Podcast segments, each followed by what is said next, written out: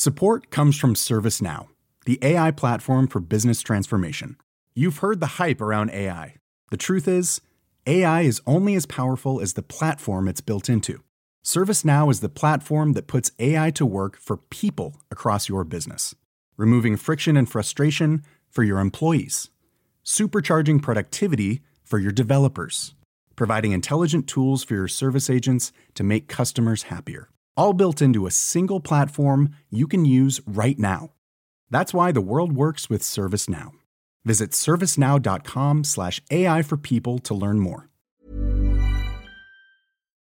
Chers auditeurs, dear listeners, bonjour. Welcome in Comme d'Archi podcast season 4. Saison 4, dans le monde fascinant des architectes. And in the architectural projects. Je suis Anne-Charlotte de Ponte, passionnée d'architecture et docteur des universités en histoire de l'archi. I am one of the spokespersons of Anne-Charlotte, who is a PhD in architecture history. Merci. Thank you. D'être avec moi aujourd'hui. To be with us today. Et maintenant. Now. Lundi en français, place au talent. And Wednesday, let's talk projects. In English, of course. Bienvenue dans Comme d'Archi.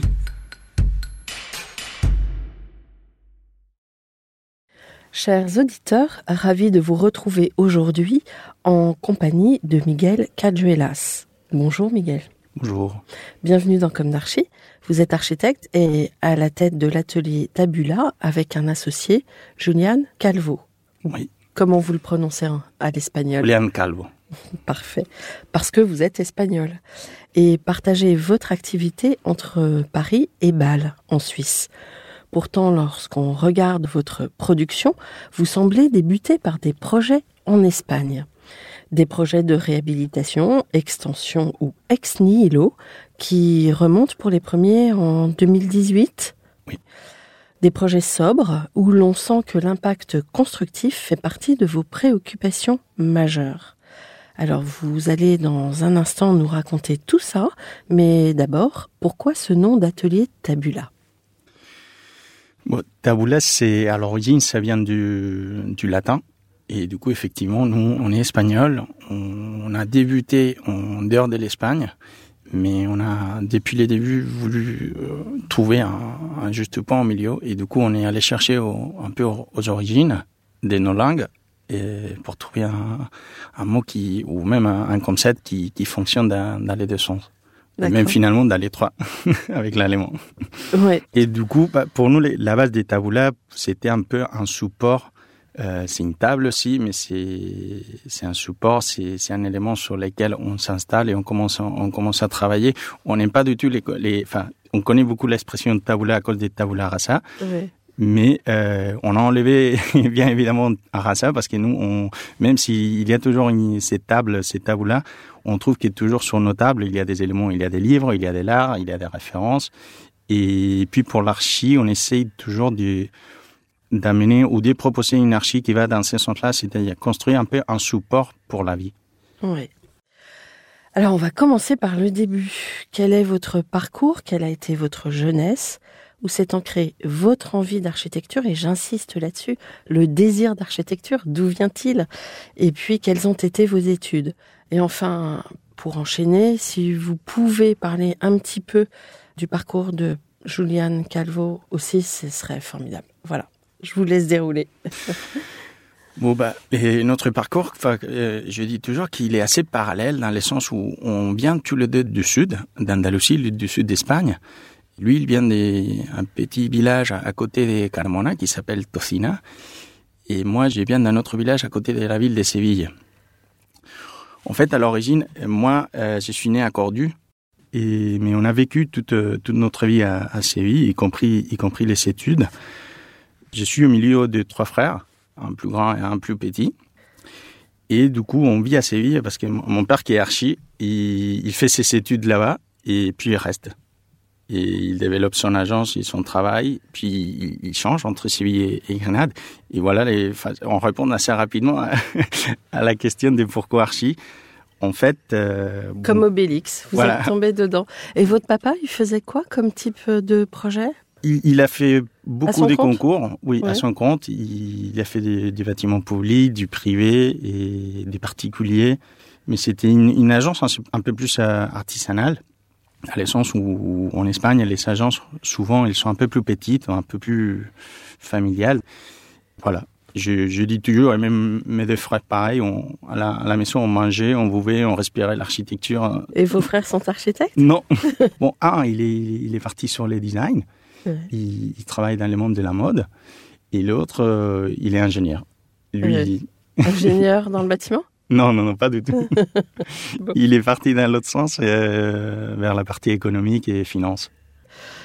C'est vrai qu'économiquement, c'est bien ça, comme voie. Je crois qu'il a vu comme ça s'est passé, il a préféré assurer. Oui, c'est en effet pas toujours facile, hein, l'économie pour les cabinets d'architectes. Alors, vous êtes quand même parti vers l'architecture, donc ça vous a vraiment interpellé. Ben oui, effectivement. Enfin, moi, il y a une petite anecdote qu'on me raconte toujours à la maison. Quand j'étais petit, j'étais obsédé pour le tennis. Et du coup, à un moment, il paraît que j'ai posé la question à 5 ans, comme je veux faire au futur quand j'aurai la finale d'un tournoi et puis le rendu d'un concours. Et finalement, on est parti sur l'archi. Voilà, Nadal a fait le reste pour vous. C'est ça. Il a pris sa partie et moi la mienne. Voilà. Bon, vous disiez qu'avec Julian, vous aviez des parcours assez parallèles. Donc, il avait aussi un papa architecte ? Non. On s'est rencontrés à l'école, on ne se connaissait pas du tout avant. Et lui, dans ce sens-là, il est opposé. C'est les premiers dans son contexte et dans sa famille qui s'embarquent dans son aventure. Mais c'est vrai, au moment qu'on s'est connus ensemble, qu'on commence à avoir un peu des parcours en parallèle. On a fait presque tous nos études ensemble. Et puis, les parallélismes, il vient parce qu'à la fin de nos études, lui, il part en Suisse. Et moi, je vais en France. Et pourquoi ? Parce qu'il n'y a pas de travail en Espagne ? Au début, oui. Il y a un truc particulier. Bon, c'est ma manière de les voir. Et nous, on arrive à l'école, un moment un peu compliqué. C'est en 2009, à l'école d'archi. C'est là où tout tombe. Et pendant nos études, on pouvait pas faire des Erasmus parce qu'on était, on pouvait, mais on a décidé de pas les faire parce c'était la dernière promotion. Après, il y avait un changement et du coup, ceux qui voulaient sortir, on a toujours gardé un peu ça dans notre tête et on a décidé de rapporter ça et sortir à la fin pour commencer à travailler. Vous aviez fait quelle école ? C'est l'école de Séville. Ah oui, l'école de Séville. Ouais. Elle a une particularité, cette école d'architecture ? Pas particulièrement, non. J'étais assez critique quand j'étais à l'école. Maintenant, je le suis un peu moins. Mais moi, l'école d'archi, je pense qu'il y a un truc que j'ai compris au fil des années, c'est qu'on nous apprend une sorte de résilience face au travail, face au projet et face aux contraintes. Oui. Et ça, forcément, c'est pas un truc qu'on voyait quand on était jeune, quand on était dedans. Et puis, petit à petit, quand on sort, effectivement, tu te rends compte qu'il tu as quelques réflexes que tu n'avais pas avant et que c'est grâce à l'école d'archi. Ah oui. Donc finalement, le bilan est positif. Il est très positif. Donc, vous êtes allé franco en Europe pour peut-être compenser le manque d'Erasmus.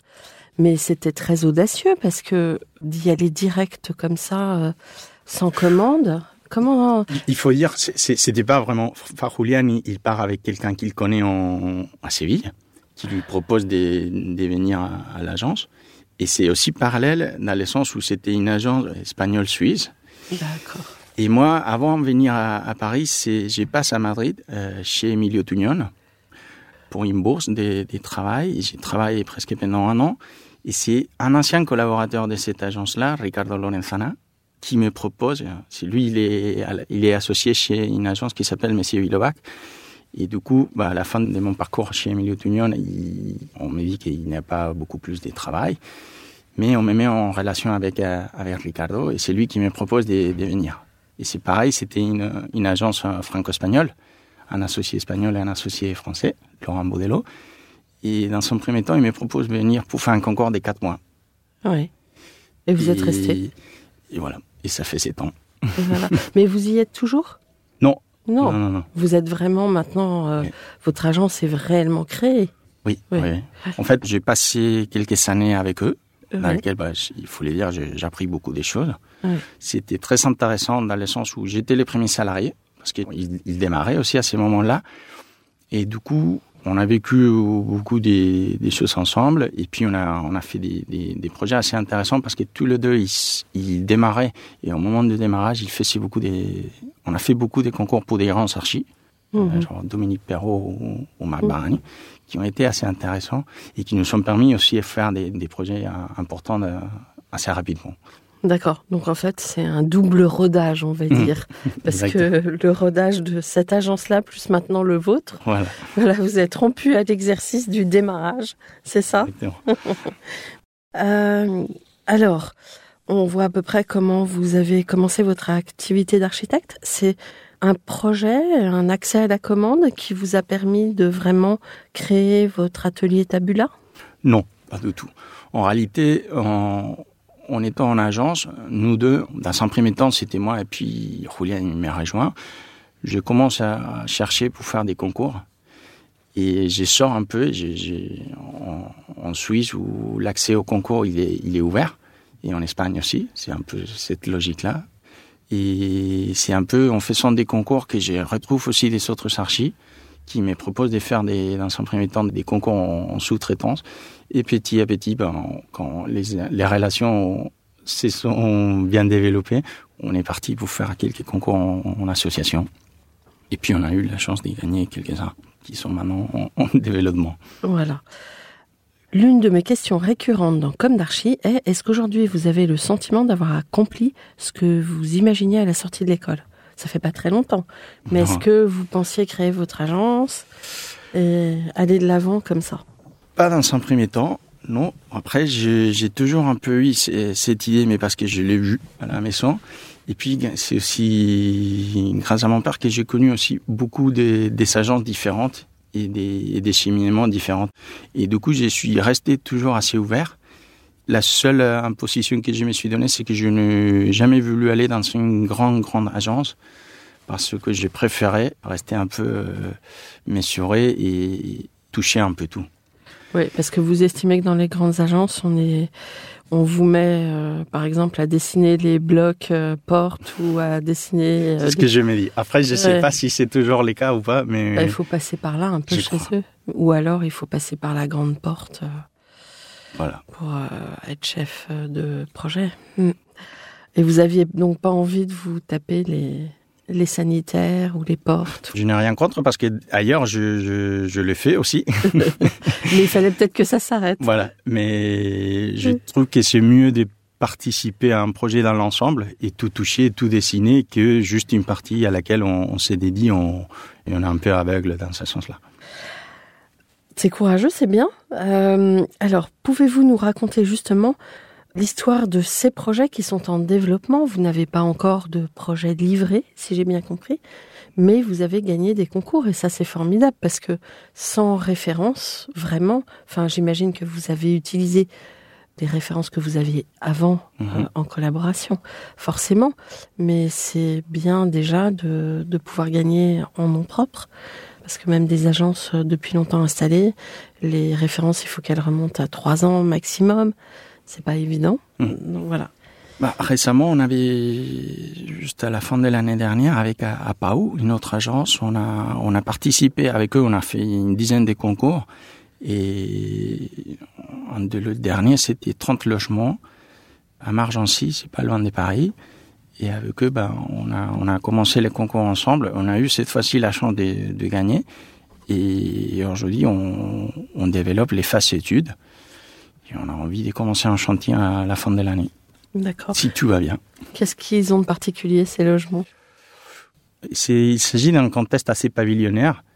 Et ce qui a été un peu compliqué pour nous, depuis le début, et même on l'aurait dit, c'était la taille du projet par rapport au contexte. Et du coup, on essaye de faire une sorte de trompe-l'œil en archi pour un peu masquer une opération des 30 logements dans une zone où il n'y a que des pavillons, des maisons individuelles. D'accord, mais là, du coup, c'est collectif ou c'est du collectif. C'est du collectif qui doit s'insérer dans une typologie plus pavillonnaire. Exactement. Voilà, de manière harmonieuse. À une autre échelle. À une autre échelle. À votre avis, il sera livré quand, ce projet ? Là, on est au milieu des études, il nous reste moins d'6 mois. Et je crois qu'après, il aura 2 ans de chantier. Ouais. On nous dit toujours qu'il aura moins, mais c'est pas vrai. C'est vous qui allez le suivre, le chantier ? Ouais, j'espère. Ouais. Ouais. Et je crois que vous avez un projet d'école aussi en développement, dont on va parler dans la version en anglais. Mais est-ce que vous pouvez en parler de cette école ? Bah, ça c'est une école à Bâle, c'est ça ? Ouais, c'est une concours qu'on a gagné. Ouais. Mais en fait, on aime bien de parler des écoles parce que pour nous, c'est un peu les projets ou la typologie d'archi qui nous intéresse plus. On a fait beaucoup de logements aussi, ce qui est assez particulier parce que ça change beaucoup. On ne s'en rend pas compte, mais on a fait des logements en Espagne, des logements en France et des logements en Suisse. Et même si on est tous voisins entre nous, en chaîne, c'est complètement différent. La manière de faire les logements, la manière de... Qu'est-ce qui est différent ? Bah déjà, si on parle entre Suisse et la France, c'est évidemment la taille, c'est la générosité suisse, liée à la façon de vivre une maison qui est un peu moins fixée, moins contraignante, dans le sens où, depuis tous les programmes des concours ou autres, c'est toujours assez ouvert et on laisse un peu à l'archi proposer des nouvelles typologies. Voilà. Ouais. Et pourtant, en France, je trouve que souvent, c'est un peu plus contraignant. On nous propose une ouverture, mais souvent ça revient au même. Ouais. Certains, ils sont très courageux, ils trouvent, et on voit aujourd'hui des logements en France qui je pense, ils sont très très intéressants. Mais je trouve que c'est, enfin, l'ambiance, on va dire, les contextes, ils invitent moins à aller vers ce type de programme. Exactement. Mais vous parlez du logement collectif là. Oui. Oui. Oui. Mmh.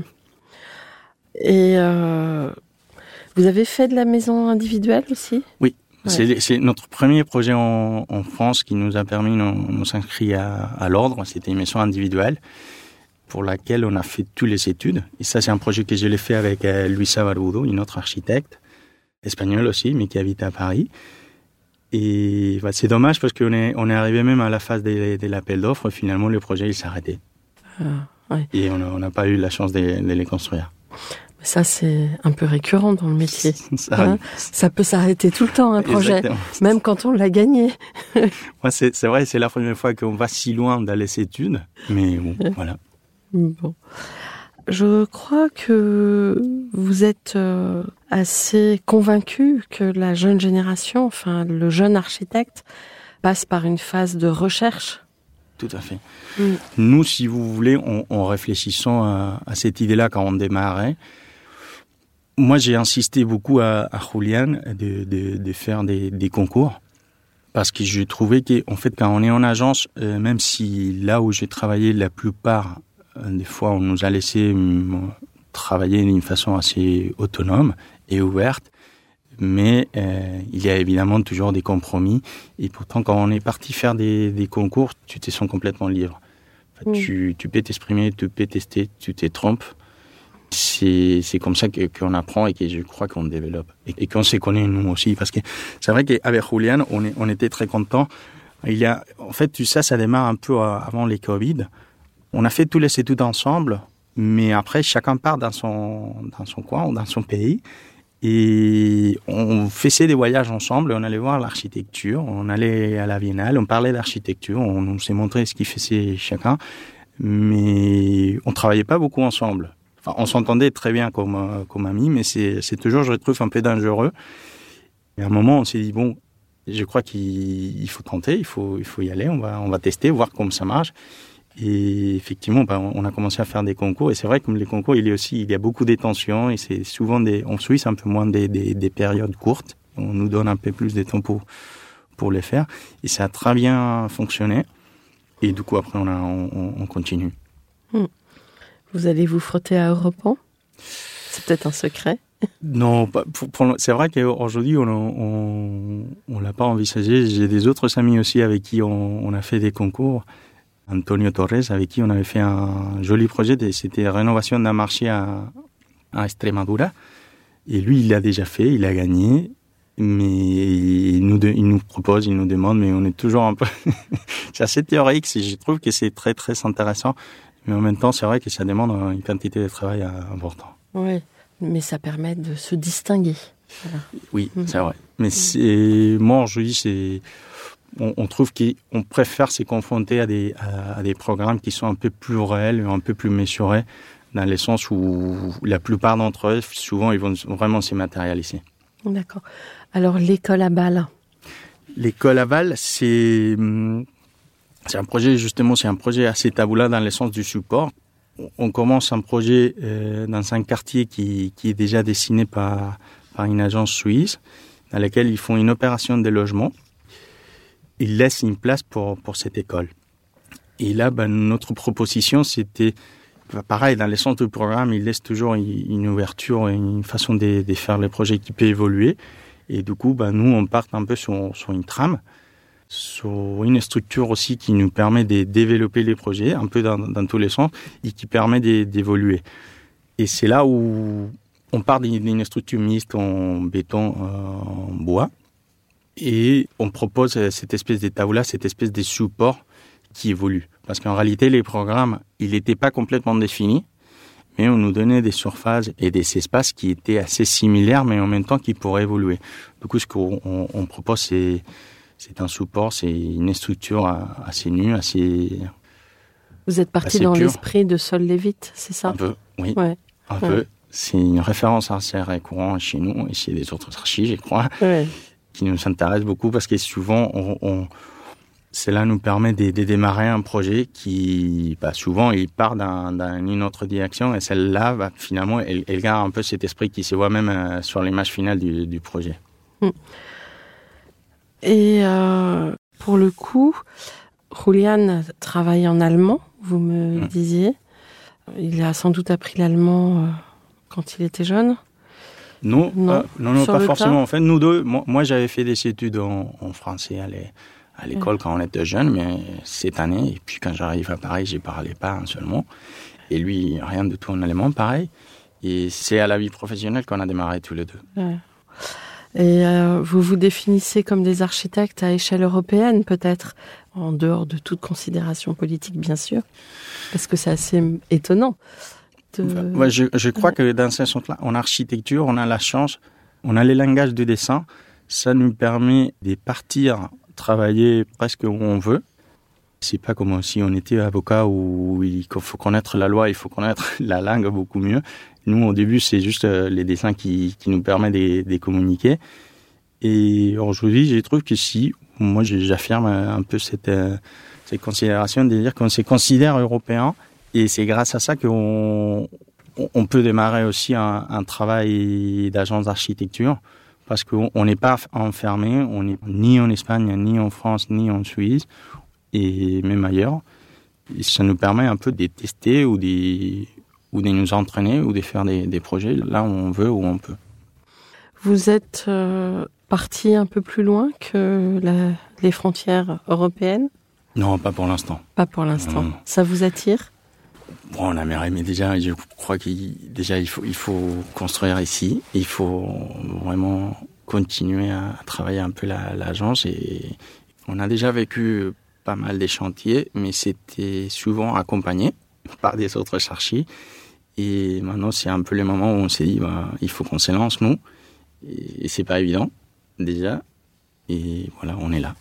Bon, j'espère que vous allez réussir à obtenir plein de commandes.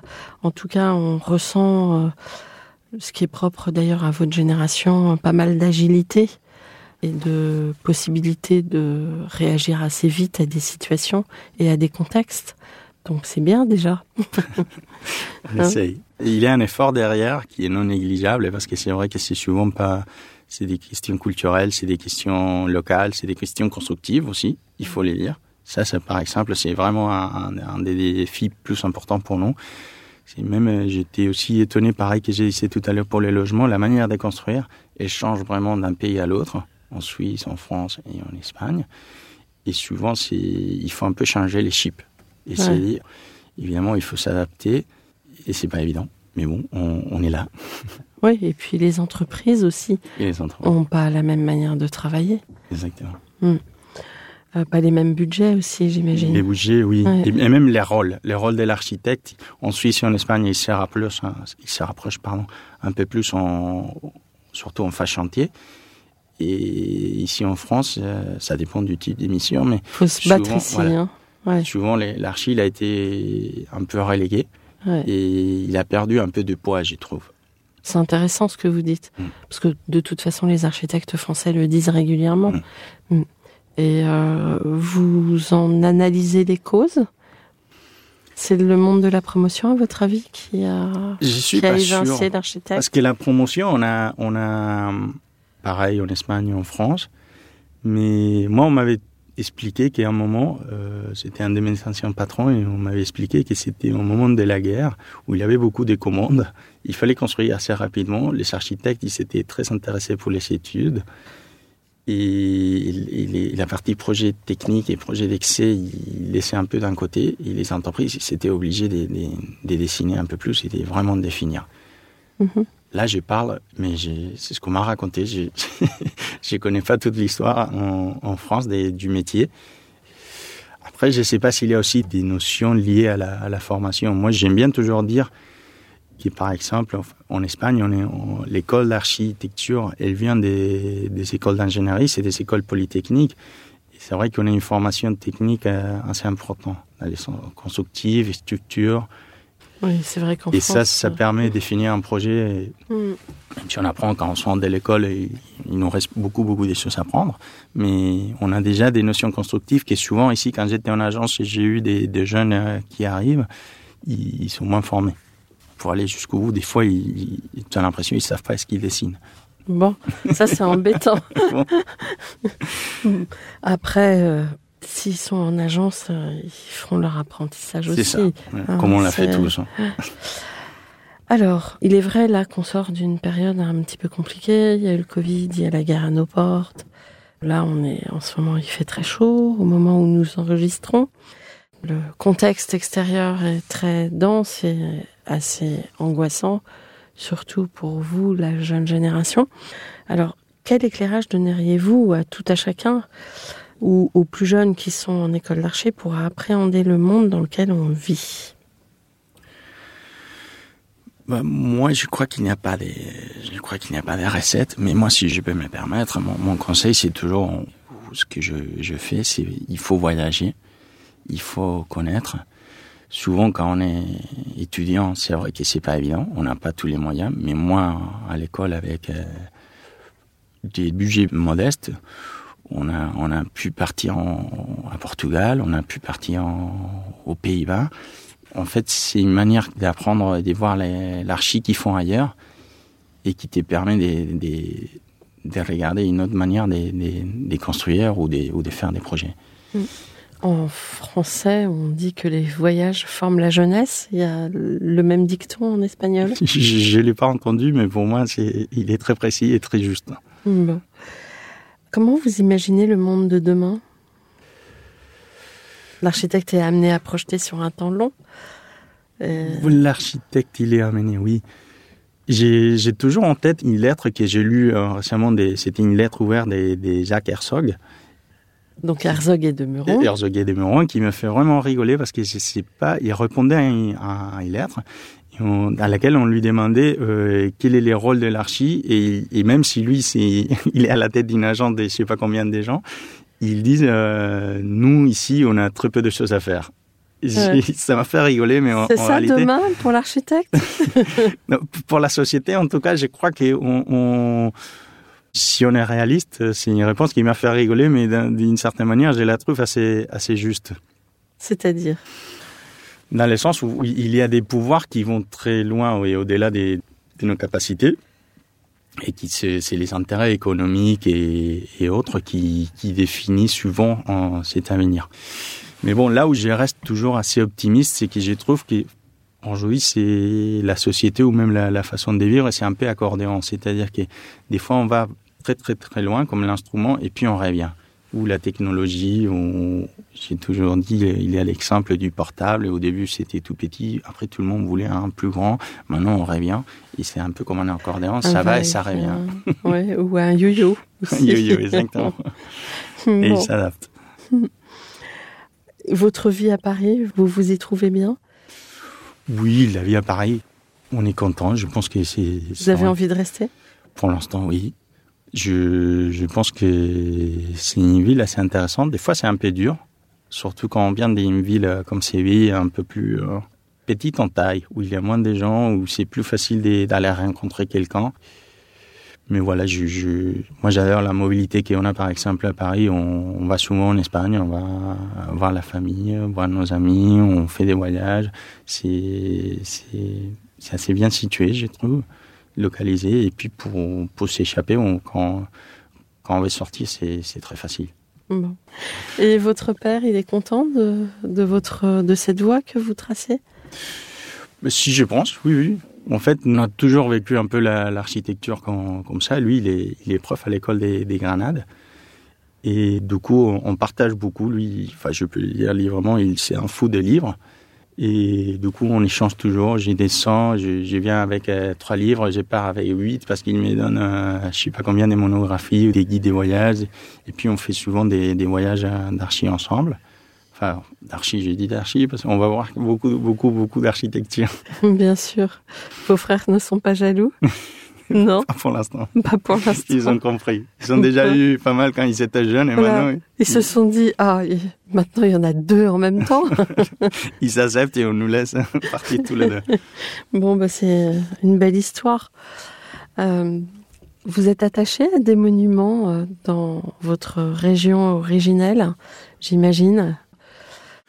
Pas forcément des monuments, mais c'est vrai qu'on est toujours impacté par certaines constructions, comme c'est l'Alhambra, Grenade ou la Mesquita, Cordoue. C'est des choses qu'on dit toujours, et c'est pas que moi, c'est tous les archis. Quand on était jeunes, on est allé les voir quand on était tout petit, et puis quand on va à l'école, tu les regardes avec un autre regard, justement, et finalement, tu te rends compte que ça t'inspire.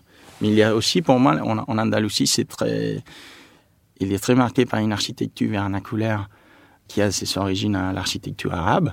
Ouais. Et c'est aussi ça qui, aujourd'hui, je pense que c'est des choses qu'on commence à se rendre compte maintenant. Oui, c'est préservé. Que c'est préservé, que les gens, ils ne peuvent pas comprendre leur maçon sans savoir ces types d'espaces, qui sont souvent des espaces non définis, qui servent à beaucoup de choses, ou même juste un lieu de passage. Et qu'aujourd'hui, quand on commence à faire des logements ou des projets où tout doit être défini, tout est mesuré, tout est budgétisé, ça manque un peu dans la nouvelle façon de faire des logements. Il faut revenir à quelque chose de plus libre, alors ? Je crois, oui. Moins défini aussi. Plus libre, moins défini. La fameuse réversibilité. Exact. Mais sans vouloir toujours tout contrôler non plus. Oui. C'est un mélange entre liberté et puis non-définition, parce qu'on n'est pas tous pareils. Il faut pouvoir s'approprier les lieux. Exactement, les espaces. Est-ce que vous avez des matériaux de prédilection ? Vous êtes ouvert à tout, j'imagine, de manière contextuelle, par rapport au circuit court, etc. Ouais. On fait souvent des projets, souvent on ne veut jamais s'attacher. On trouve qu'on n'a pas une solution parfaite, ni pour un contexte, ni pour un autre. Et c'est en fonction justement du type des programmes ou du type des projets. Mais il faut rassurer le client quand même.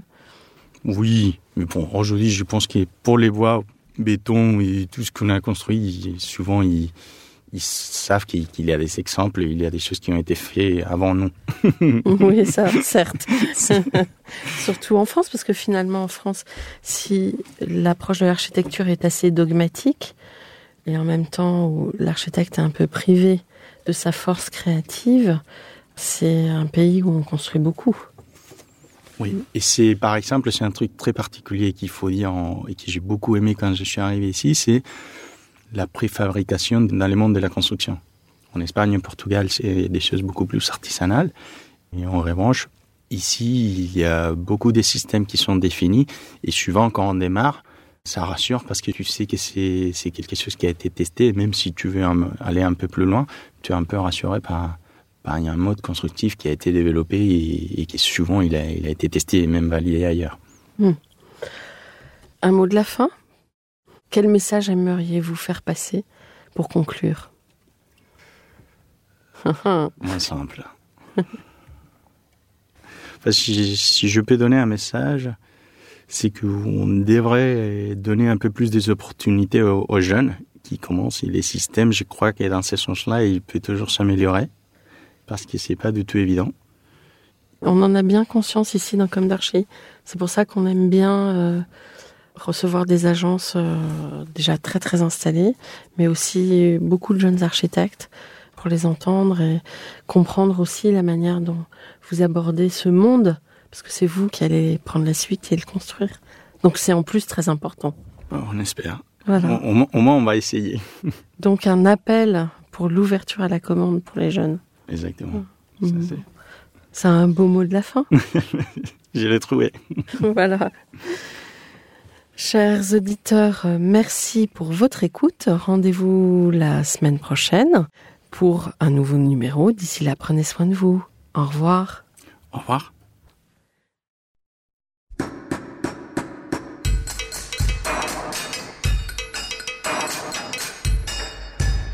Chers auditeurs, merci pour votre écoute. Merci à Julien Rebours, réalisateur, qui nous accompagne sur la partie son. N'oubliez pas de retrouver nos sujets en avant-première sur Instagram à l'adresse @commedarchipodcast. Si vous aimez ce podcast, favorisez sa diffusion en lui donnant 5 étoiles sur Apple Podcast, plus un petit commentaire, ou sur votre plateforme de podcast favorite. Et surtout, abonnez-vous pour écouter tous nos épisodes gratuitement. À bientôt, et d'ici là, prenez soin de vous. Imagine the softest sheets you've ever felt. Now imagine them getting even softer over time. That's what you'll feel with Bowl and Branch's organic cotton sheets. In a recent customer survey, 96% replied that Bowl and Branch sheets get softer with every wash. Start getting your best night's sleep in these sheets that get softer and softer for years to come. Try their sheets with a 30-night guarantee. Plus, get 15% off your first order at bowlandbranch.com. Code BUTTERY. Exclusions apply. See site for details.